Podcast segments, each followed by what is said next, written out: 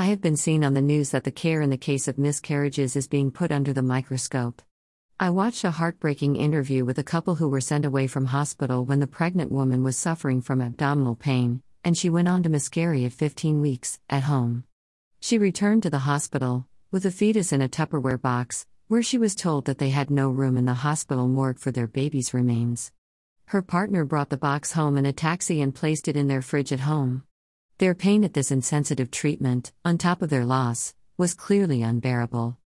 Miscarriage is another taboo subject that I have some experience of, as I lost three babies, all before 12 weeks. I was working away with the first and most traumatic experience, staying overnight with my parents.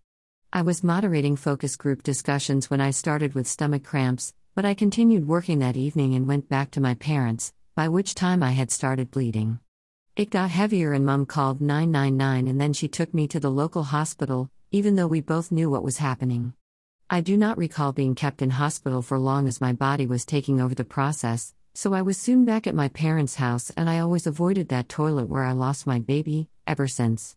Both my mum and my mother in law were upset, of course, about their lost potential grandchild, but both told me that they were delighted that we had been pregnant in the first place, showing that we were trying, now that Joshua was about three or four years old, and before I turned 40 years old.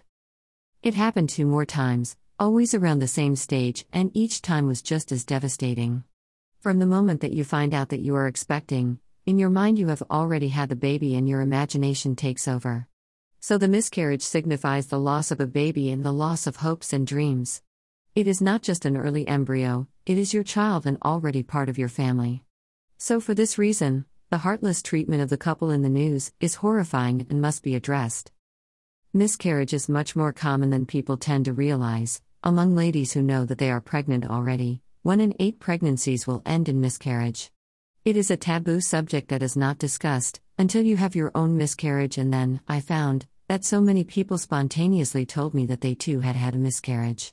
In fact, when I was pregnant with Joshua, I only knew of one person who had suffered a miscarriage, and I do not even recall it being covered in antenatal classes, so that means that most people remain silent about the loss of their babies.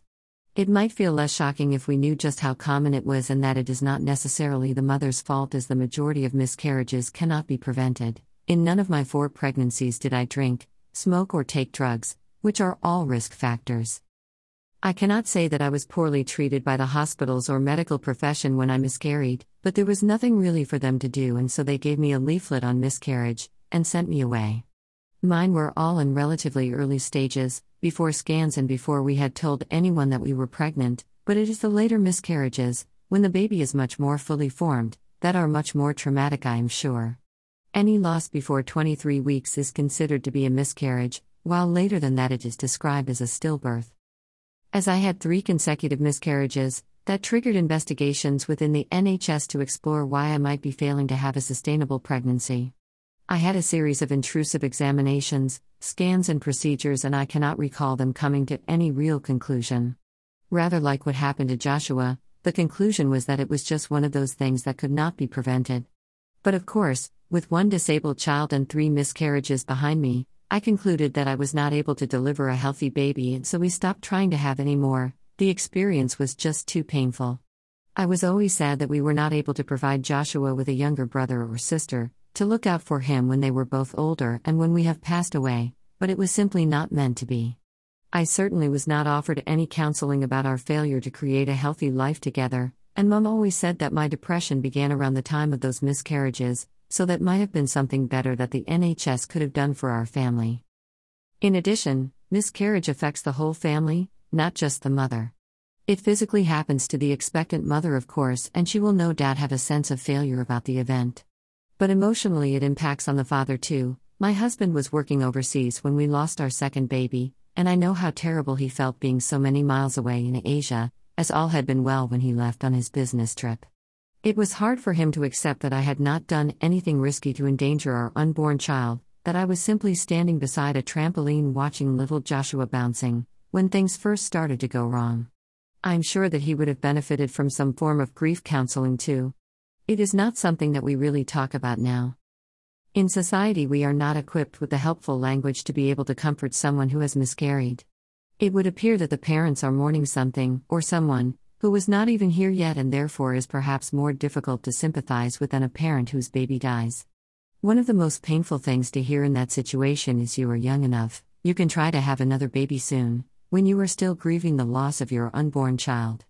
It feels heartless, even though it is well intentioned. I wonder if miscarriage is a topic that is covered in schools these days, as part of the sex education syllabus perhaps, as it was not covered in my school education. But not only should young people be given the facts about the statistics of the likelihood of miscarriage, but also they need advice about how best to comfort sufferers too, as the chances are that they will either experience it themselves or know somebody who does. As Meghan Markle pointed out, losing a child means carrying unbearable grief, experienced by many but talked about by few, so let's see if we can change the silence surrounding this common loss.